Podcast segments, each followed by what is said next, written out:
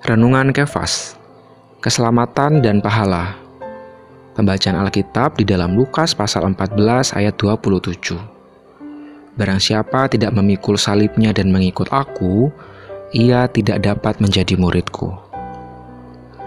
Ekonomi Allah tidak hanya mencakup keselamatan, tetapi juga mencakup pahala untuk masuk ke dalam berkat zaman kerajaan.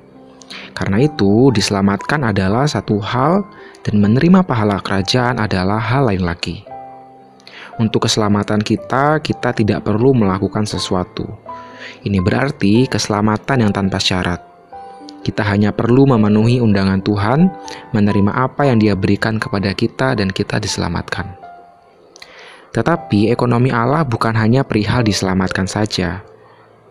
Setelah kita diselamatkan, kita perlu masuk ke dalam kerajaan yang akan datang untuk menerima pahala.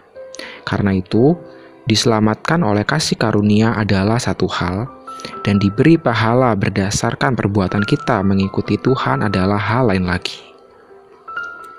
Sobat Kefas, kita semua perlu melihat perbedaan antara keselamatan dengan pahala. Sungguh bermakna bahwa dalam pasal 14 telah kita kata pembukaan mengenai memecahkan peraturan-peraturan sabat, selanjutnya membicarakan keselamatan Allah dan pahala Allah. Keselamatan Allah membuat kita dapat menikmati Yobel pada hari ini. Dan pahalanya adalah bagi kita untuk menikmati Yobel pada zaman yang akan datang. Terang hari ini yang pertama, setelah kita diselamatkan, kita perlu masuk ke dalam kerajaan yang akan datang untuk menerima pahala. Yang kedua, menikmati Yobel hari ini adalah perihal keselamatan.